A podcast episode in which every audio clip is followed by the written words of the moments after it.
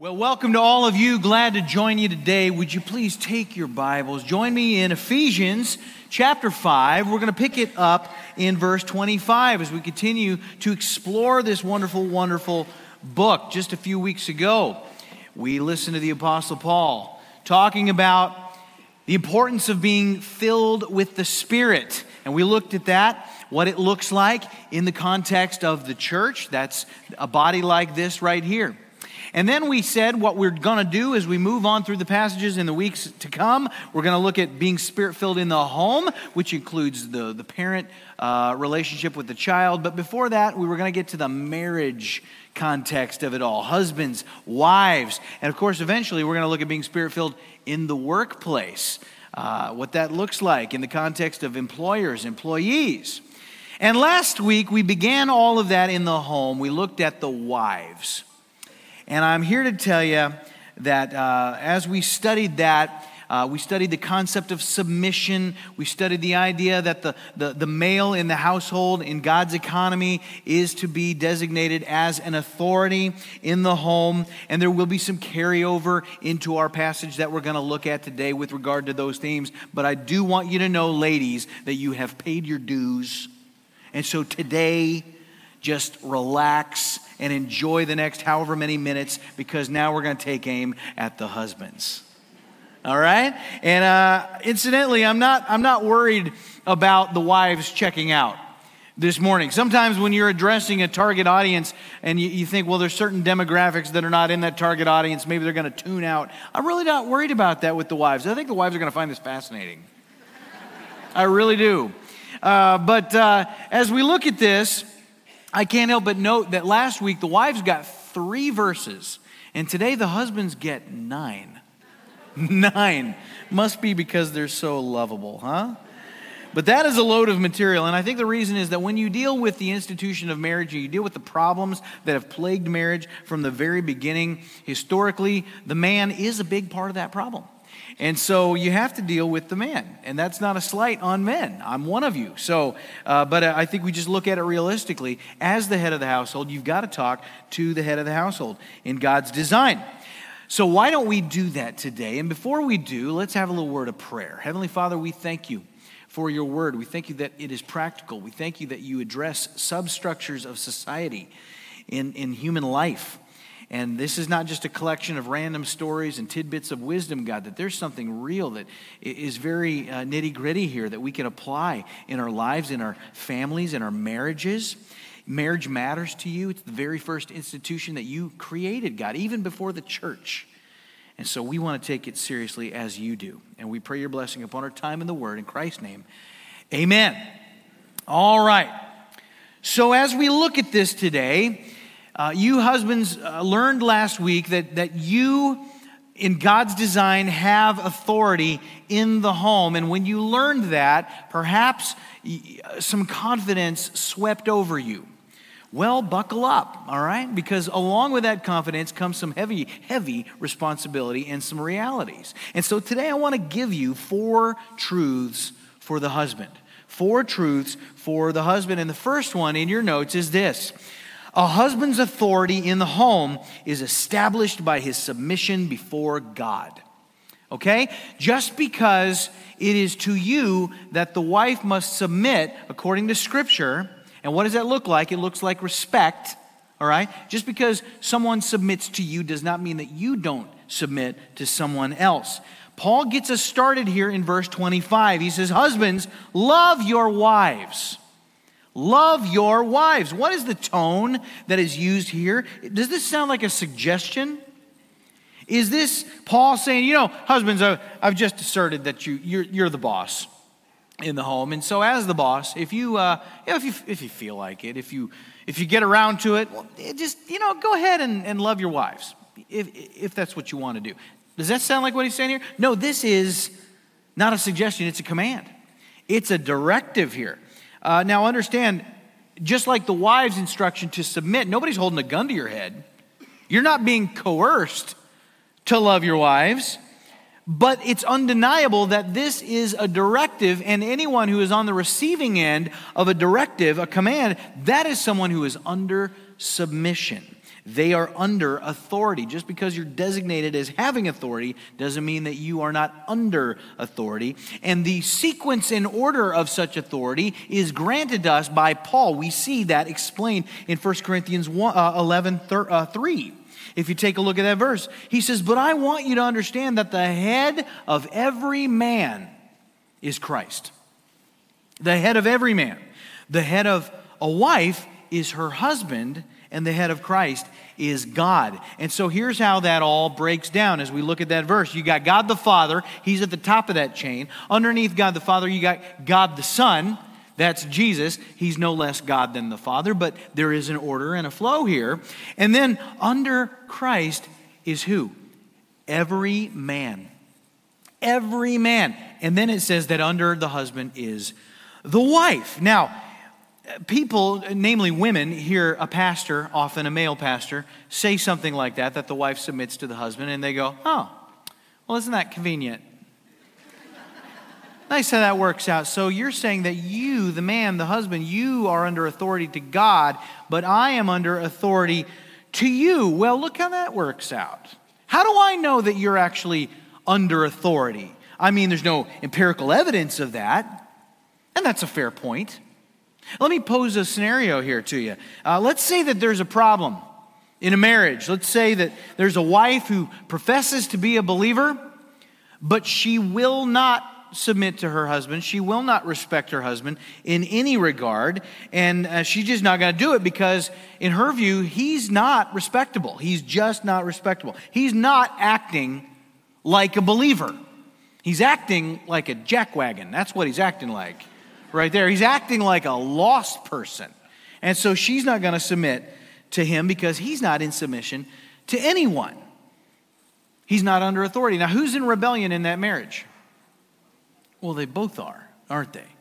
Unless he's asking her to do something sinful, they're both in rebellion uh, to God's word. That is a dysfunctional marriage. Not only is the wife behaving unbiblically with regard to uh, not respecting her husband, but you've got a male, you've got a husband who is not under authority in any sense to God. And that is what Christian counselors sometimes call a rogue male.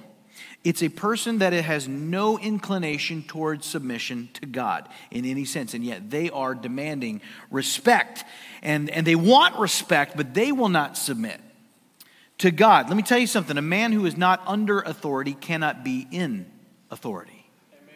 All right? If you're not under authority to God, you, you cannot be married. You, you must not, you should not enter into marriage as a man unless you are under authority to God. And if you're a woman here today who has entered into marriage with such a rogue male, that's a problem. And that's a deep dive. And, and, unfortunately, we don't have time in this sermon to deal with your recourse in that situation. Uh, that's just a deeper conversation. It's not as simple as you evacuating, uh, especially when there are children involved. So that may be a, a, conversation for a different time. But let me tell you something. To you single ladies in here, any single, all the single ladies in here, all right? if you are zealous, you're very serious in your desire to be married, you're anxious about it. You know, you got a guy in mind that you're contemplating settling down with, but this individual happens to be one of these rogue males. Let me say to you very clearly don't do it. Don't you do it. Don't marry that guy if he's not submitting to God. You're just going to set yourself up for heartache down the road. It's going to be worse than you say, I'm so lonely. You're going to be lonelier. You're going to be lonelier, okay? Because a man who's not under authority to God cannot be the type of spiritual authority that you need in your marriage. And it's always been this way the man submits to God, then he gets a wife. That's how it works. The man submits to God, then he gets a wife. In the garden, Adam, created in perfection by God, God instructed him have dominion over all creation, name the animals. Adam, he submitted to God, he was obedient, he named the animals. Adam, go to sleep. Adam is under the submission of God. Then God gives him a wife. He submits first. He's under authority, then he gets Eve. And that is how it works. So when you consider all that, under whose authority is a household uh, existing? Who's at the top there? It's God. It's God. God is the ultimate authority. He's the head of the home.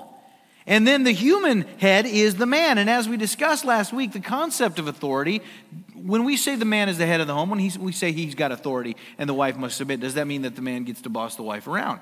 No. Does it mean he's superior to the wife in any way? No. Does it mean he gets to abuse her physically, verbally, emotionally? No, it doesn't mean any of that. Uh, this concept of authority has nothing to do with all of that. So, what does this authority look like? How does this man who is granted this authority divinely manifest or exercise that authority? Paul says it very simply Husbands, love your wife. Love your wife. That's it. That is how you, as a husband, get to exercise the authority that God has given you in the home. You love your wife. Got it? That's what it looks like. That's the optimal way that we exercise authority. Now, the word love is very important here. A lot of words that translate as love in the Bible. Which one are we using here? Uh, one word in the Greek that means love is phileo. Phileo. What does that mean in English? In English, it's translated as a lightly fried piece of fish. No, that's not what it means. It means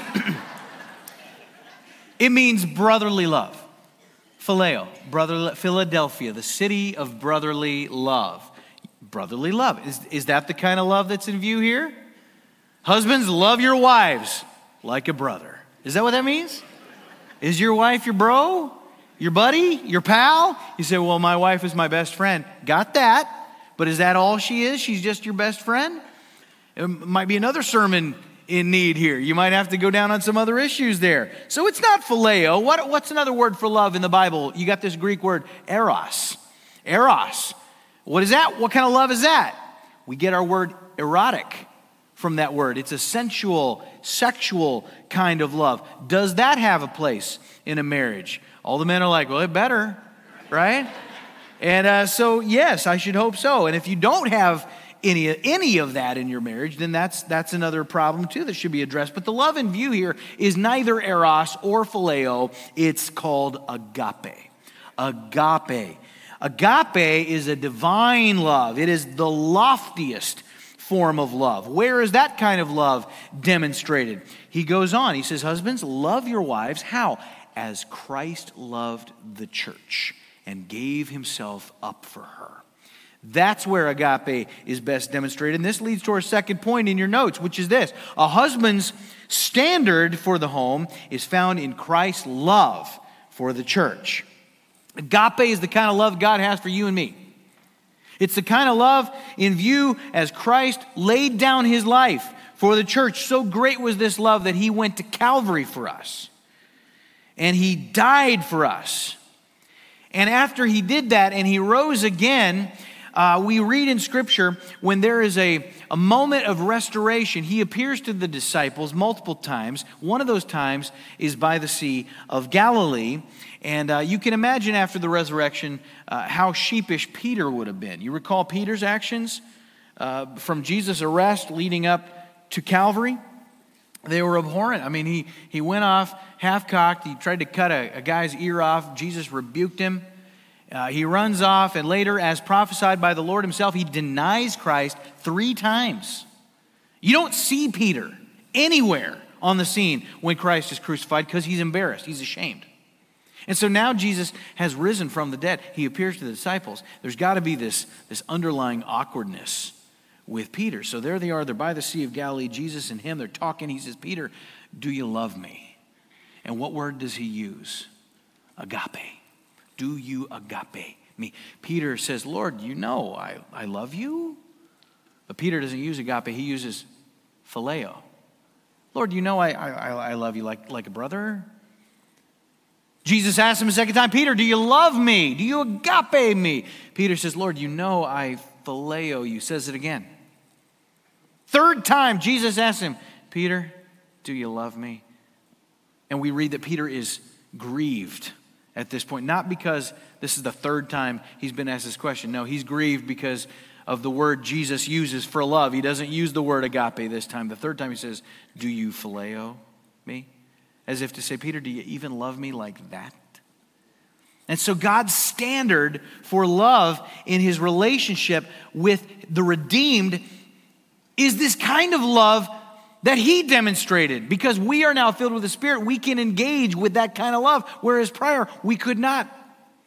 And the greatest picture of, hum, of, of that relationship between Christ and his church is marriage.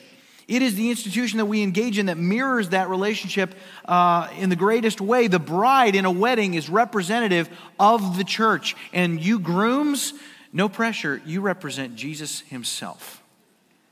And you get to live up to that standard. You got to love that woman the way Christ loves his church.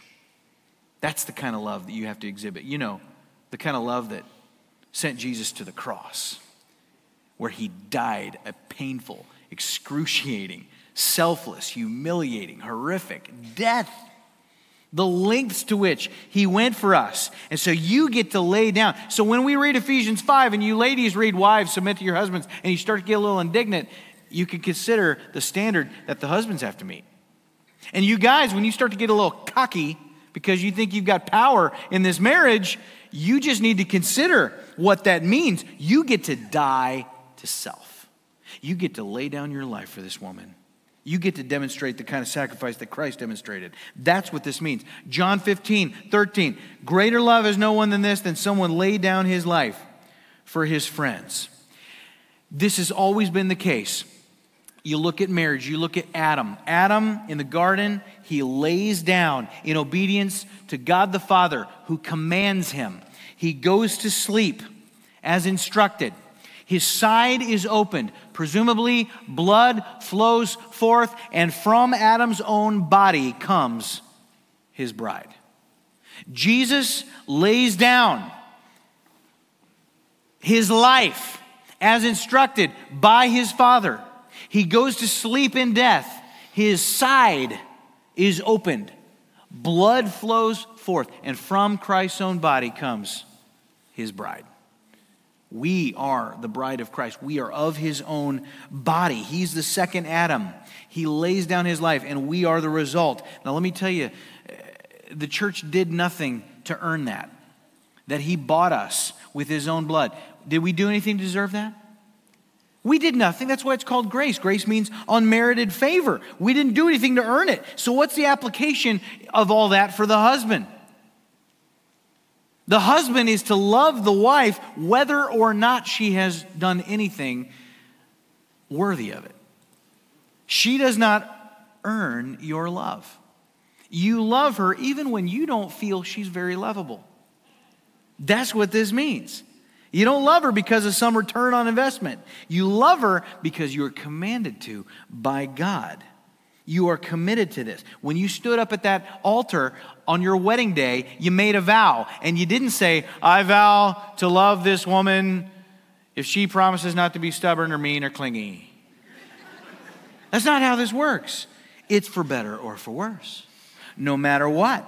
Your wife has already been commanded in Ephesians 5, we read it last week. She's got to respect you, she's got to submit to you. And, and she doesn't do that based on your worthiness. She doesn't do that based on your respectability. Marriage is not a meritocracy. Why does she do it? She's, she's called upon to do it out of obedience to God. Your love for her is not based on her earning that in some fashion. It's based on your obedience for God. And this leads us to number three in your notes. A husband's motivation in the home is not found in his wife's responsiveness to him, but in his desire to obey God his desire to obey God. You do it to honor him. He's commanded you. And this is the anchor of marriage. We don't do the right things based on the conditionality of our mates because our mates vacillate. Right? We vacillate. God doesn't vacillate.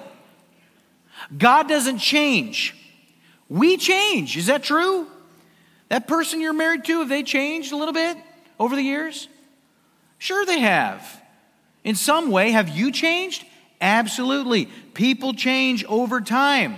Okay? You singles, the person that you're going to marry will change. Okay? You just need to know that going in. They're going to change in some way, in a plethora of ways. People change over time. Do we change physically over time? Some of you wives are looking at your husbands going, oh, yeah, yeah, they, they've changed, yeah.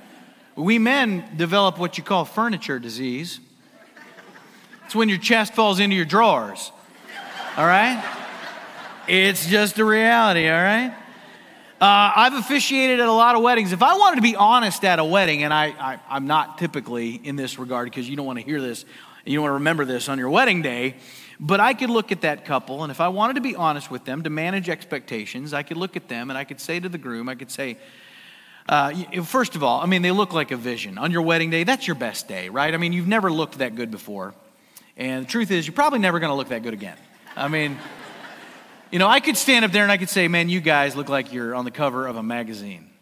It's all downhill from here. You know, I, I don't want to leave them with that, but I could, I could look at the groom and I could say, son, she is a vision. I mean, well done. That's good. Good for you. But you know, son, I just want to I just want to let you know. I mean, I want to prepare you, okay? Because, you know, down the road, years down the road, now she's very petite, and that may stay the case, okay? But it is possible, and you need to be ready for this. It's possible that years down the road, she might thicken like a ballpark Frank. I mean, it could happen. it could, it's just, it's just life. And Missy, this young man here, this handsome, rugged soul, I mean, he's just, good looking is all get out. I, I, I get it. But listen, the day's going to come when he's going to step out of the shower. You're going to laugh out loud. so don't get married solely for looks, is the point here. Because they fade, they go away, all right? We change. We change in our personality. We become different. We're not as easygoing as we used to be once upon a time. We might not be as spontaneous as we once were. Bitterness might creep in. Life events happen that affect us. We might get a little crabby, get a little cranky. You got to roll with that. And you got to know that going into marriage. Why? Because you don't want to love people on the condition that they don't change. Because that's an unfair expectation. They're going to change. And you love them in spite of change. Some guys are like, well, I'll love my, I'll love my wife as long as she respects me. Okay, well, you let me know how that works out. Because if you don't love your wife, she will never respect you. Now, is she bound to scripturally? Yes, but make it easier for her, perhaps. Okay? Make it easier for her. I, believe that every, every man, God will give every man the opportunity to apply this at times when their wife doesn't seem so lovable, when their wife doesn't respect them. There is no such thing as a man whose wife perpetually respects him nonstop. There are going to be days when you don't feel respected. There are going to be days when she disappoints you and, and, and she tries your patience. But you know what, fellas? You try her patience too. I try my wife's patience big time. Most of the time, we men are not heads. And I could say that with confidence because, to paraphrase Paul, I am the chief of knotheads. Okay? But maybe we make it a little easier for our wife to do what God has commanded her to do.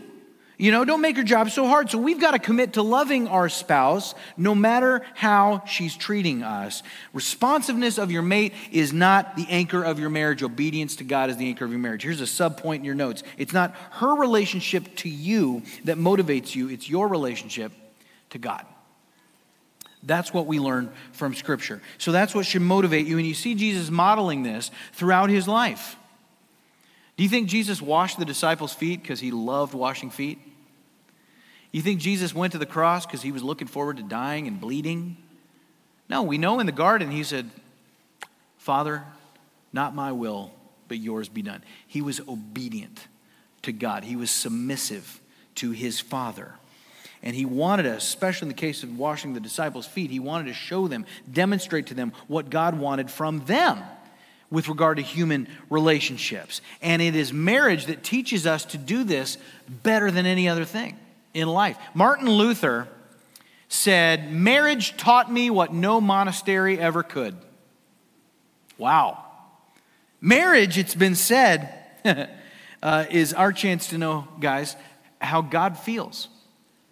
Not because we have a lot of power, but because He wants us to know how it feels to be committed and to, to love someone unconditionally, even though that person might, might disappoint you from time to time, might upset you from time to time. He commanded his prophet, God did, uh, Hosea, to marry a common prostitute. Why'd he do that? Because he wanted his prophet to know what it was like for his own people, Israel, to cheat on him repeatedly as they lusted after idols, as they, as they rebuked Yahweh with their actions, with their idolatry. And yet, throughout it all, even though they were unfaithful to him, he remained faithful to them. He was committed to them. His love was not exasperated by their unfaithfulness. And so Christ lays down his life for his bride, the church. Why does he do this? Verse 26 says that he might sanctify her, having cleansed her by the washing of water with the word. What is that? What's that verse talking about? Having cleansed her with the washing of water with the word. Uh, Paul is describing sanctification. This is the process of sanctification. It's where God molds us, shapes us by the virtue of Christ's sacrifice. We got the word of Christ, taken the message of Christ, and at the point of faith when we believe, we are washed, we are cleansed inwardly, and He begins to make us holy. We are declared righteous. Okay, he has credited that to our account, and then throughout the rest of our life, he literally makes us righteous little by little, more and more, makes us to be like Christ. And it takes our whole life. But it begins with Christ forgiving you of your sin. Because if you are not forgiven, you can never be sanctified. And the application for the husband in all of this is that husbands must forgive their wives. Do you forgive your wife? Do you do that? Well, I'll forgive her if she's sorry. Okay, well, I hope God doesn't use that logic with you.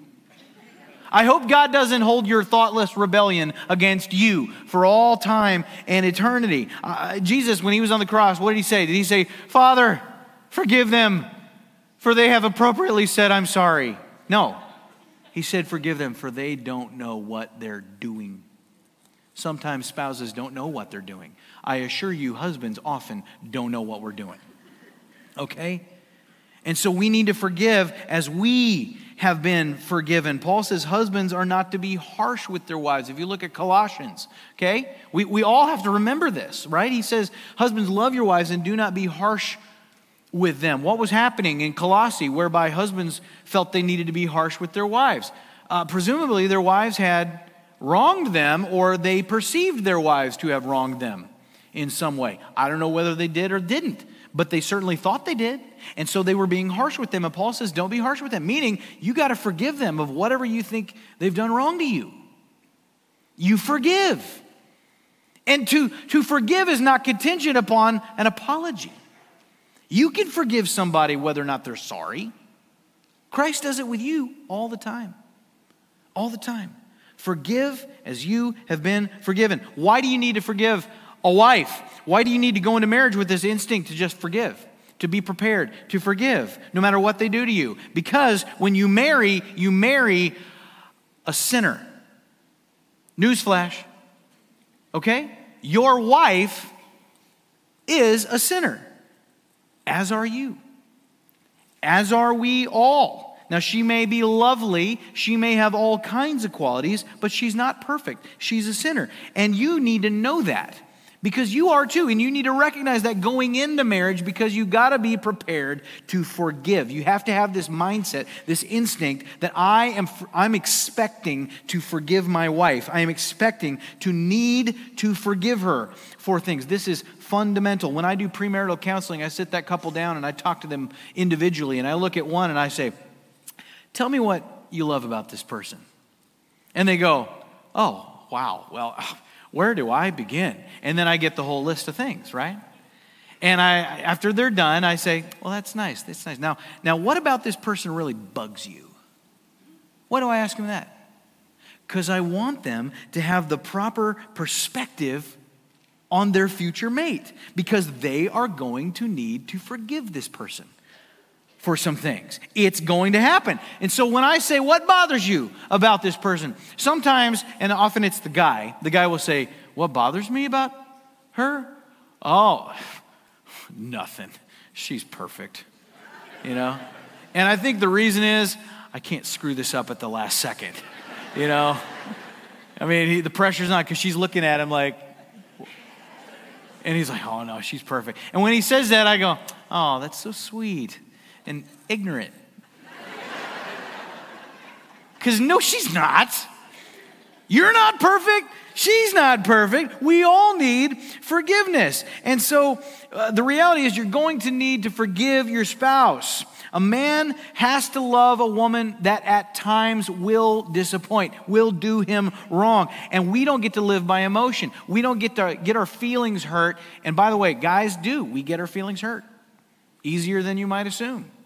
And so we, we can skulk about that sort of thing. And sometimes we want to give up or we want to avoid things. But listen, you're the captain of the ship. And the captain of the ship doesn't change the heading based on the wind.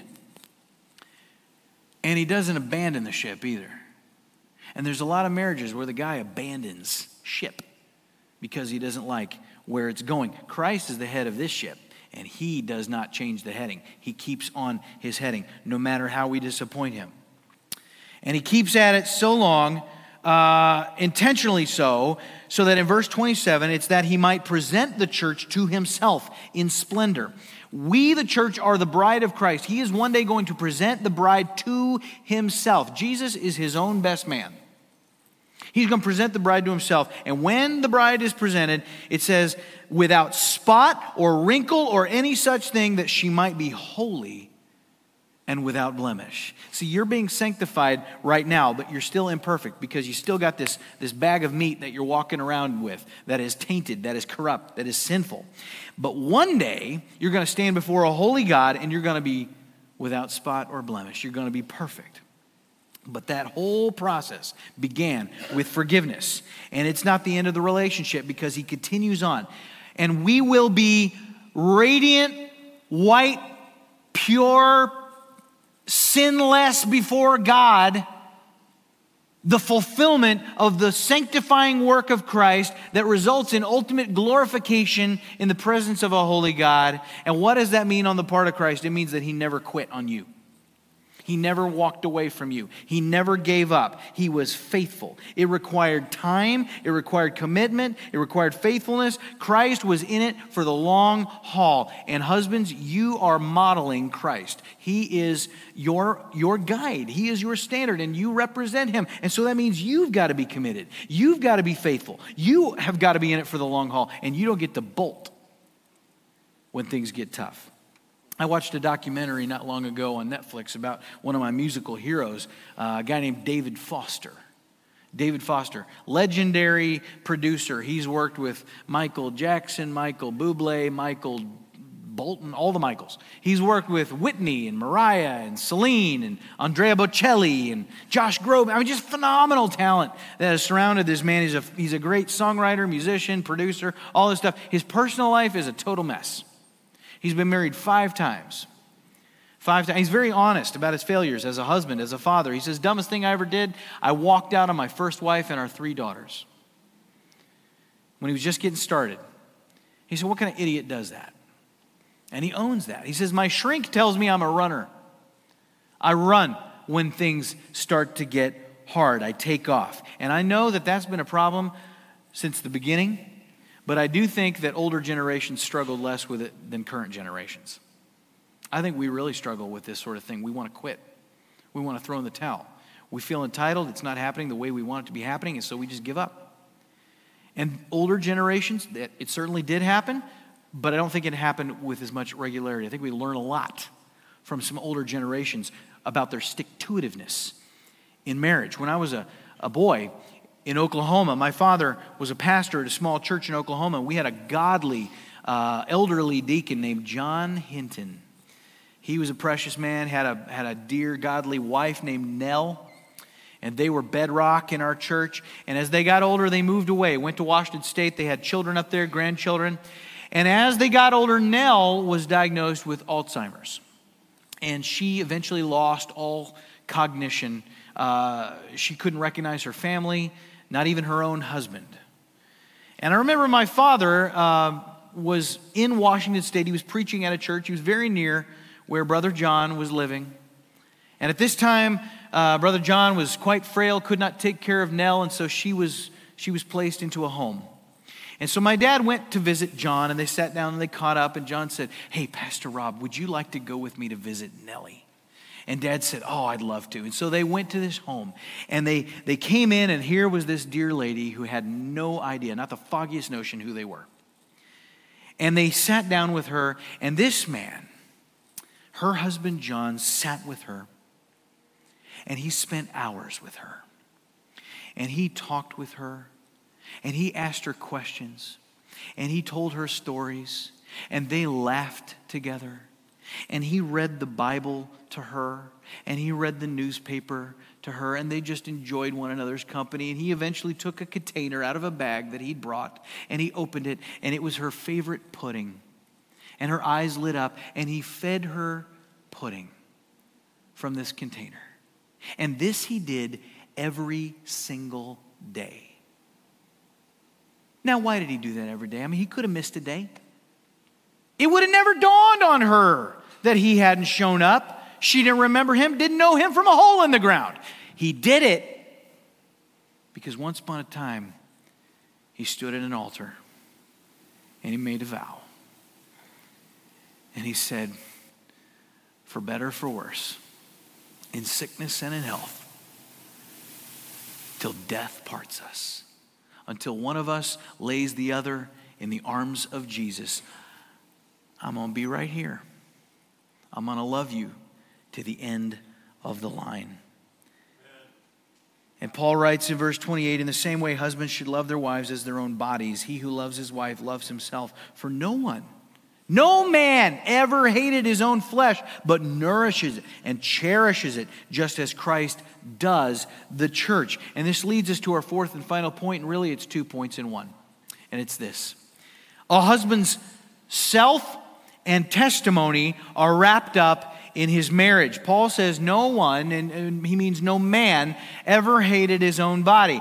No man ever ignored the needs of his own body. Is that true, fellas? We tend to our needs, don't we? We tend to our needs. This word for nourishes is the Greek word ektrepho. It means to feed. We get the word trough from it. When we men are hungry, we come to the trough. We're ready to feed, man. And we, you know, when I'm hungry, I want to eat. I was down in Florida with my wife a few weeks ago, and you know it was almost lunchtime. It was coming up on lunchtime, and you know it was like 11:30, something like that. I was like, you know, it's it's almost lunchtime, isn't it? Man, I'm getting hungry. You hungry? She's like, no, I'm I'm not hungry yet.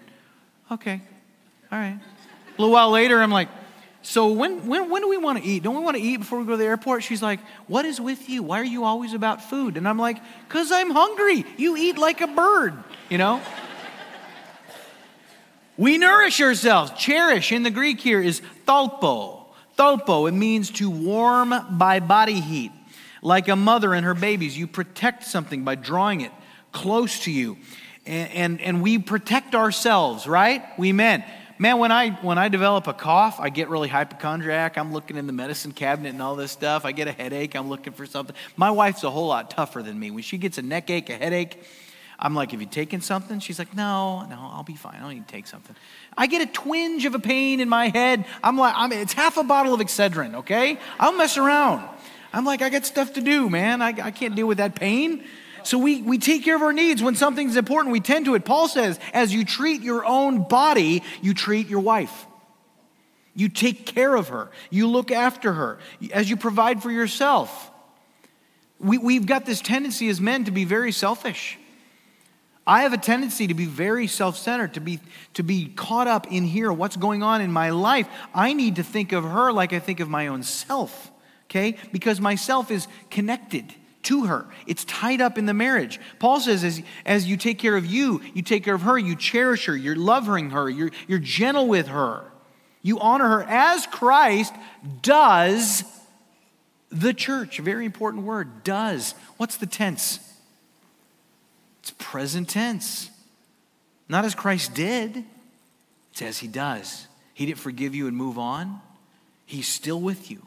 He is developing you. Now, He is perpetually loving you, caring for you, taking care of you. Why? Because in verse 30, Paul says He does it because we are members of His body. It's His body. Therefore, he quotes the Old Testament A man shall leave his father and mother and hold fast to his wife, and the two shall become one flesh. Two become one. that means that you husbands, you sacrifice your individuality when you get married. Men react to that. They're like, whoa, whoa, whoa, wait a minute. No, no, no, I am who I am. She's not going to change me. Really? Not at all? You, you're not going to sacrifice anything when you enter into marriage? That's not, you're not interested in that at all? Okay. Don't get married. That's not how it works. That's not, that's not the deal. There is sacrifice. Absolutely. You give up certain parts of your individuality because two are now one. Two are now one. Okay? When I sit a couple down for premarital counseling, I go, okay, you guys get separate bank accounts? Not anymore. Merge. You unify. You put it together. What's yours is yours. What's yours is yours. Okay? You share. Everything is one. Hey, fella, you know, I'll say, you got any hidden habits she doesn't know about? Got any secret hobbies that she's not privy to?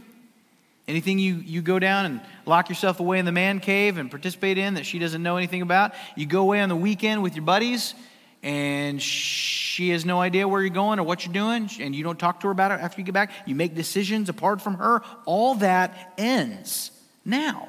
It changes because all your human allegiances are now subservient to this one human allegiance. I don't care how close you are with your friends, they are way down the list from this woman. I don't care how much you love your mama. I'm sure she's a fine lady. She's a distant second now. Okay? No offense, mom. You haven't been replaced, you've just been reprioritized. And if you are a godly woman, a godly Christian woman, you won't have any problem with that because this is God's way. You leave and you cleave. That's what it is. And the proof text for this two become one is Genesis chapter 2. What does Adam say when he gets Eve? He says in Genesis 2:23, this at last is bone of my bone and flesh of my flesh. She shall be called woman. Woman. because she was taken out of man. And God started with one, and from one came two. And when they are unified in marriage, the two again become one. God gave Adam a helpmeet. Helpmeet. Hebrew word is ezer. Ezer literally means a second self. A second self. Uh, that, that bride by your side, men, that is your second self. And it is, is, by the way, this is, this is one of the reasons God hates divorce. He hates it, hates it, hates it. I've talked about biblical justifications for divorce. There are some. It's a last resort. It's a last, just because you are justified doesn't mean you should get divorced, okay? It's a last resort. God hates divorce. Why? Because it's a painful surgery. You are removing part of yourself. But it's not just yourself that is wrapped up in this marriage, it's also your testimony. Paul says in verse 32, this mystery is profound, and I am saying that it refers to Christ and the church. Marriage pictures the church. He's saying the church is a mystery. What does that mean? That means that there is no hint of the church in the Old Testament. It is as yet unrevealed until Acts chapter 2.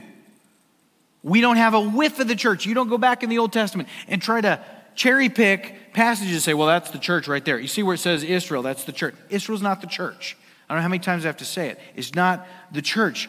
It's something, the church is something new altogether. And the picture of that mystery, of that relationship between Christ and his new covenant people, the best picture of that is marriage. And marriage is in the Old Testament. And we see that beautiful image, and it is a testimony because it points to Christ and the church. People who are not believers ought to be able to look at a Christian marriage and have the gospel communicated to them through that marriage. They ought to see that couple and they see an authority who lays down his life for his bride, and they see a bride who respects and submits to that authority, and in there is the gospel. It's a testimony. How different would things be if we saw our marriages as testimonies? I'm going to commit to you this week. I'm going to, I'm, I'm going to endeavor to every day consider the testimony of my marriage. And I want to ask you to join me in making that commitment. Would you commit to looking at it as a testimony? Because in your notes, how different, how di- especially you men, because how different would Christian marriage be if every husband took these ideas seriously? Everything that we just talked about. We begin with the understanding first that it starts with submission to Christ. And we continue on with second, the love modeled by Christ is our standard as husbands. And then we move on from there to the understanding that third, we as husbands, we don't love and forgive because of what we get out of it, but because we want to be obedient to our Lord. And that naturally progresses to this notion that fourth, we sacrifice our own desires, our own passions as a testimony for Jesus. We lay down our lives. All of that models real love because love is living for someone else's good. It is dying to self, it is putting that other person first, and that is a true testimony of who Jesus is and what Jesus did. And Paul recaps this whole section on marriage in verse 33. He says, However, let each one of you love his wife as himself.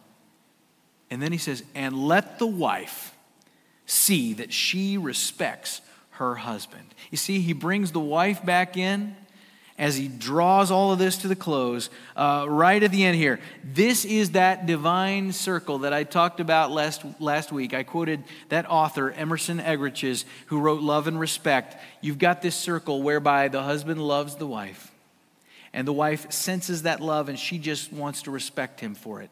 And then he senses that respect and it just makes him want to love her all the more. And then she feels so loved, she just respects him even more. And he just exacerbates on his love for her. And he and it just it just flows and around and around we go. Now listen, her respect for him is not contingent upon his love for her biblically. And his love for her is not contingent upon her respect for him biblically. But because they help each other out. Momentum is granted, and it just goes round and round. And all of that is rooted in the teaching here in Ephesians chapter 5. This is God's design. Because marriage is important to God, it's the very first institution that He ever created. Before the church, there was marriage.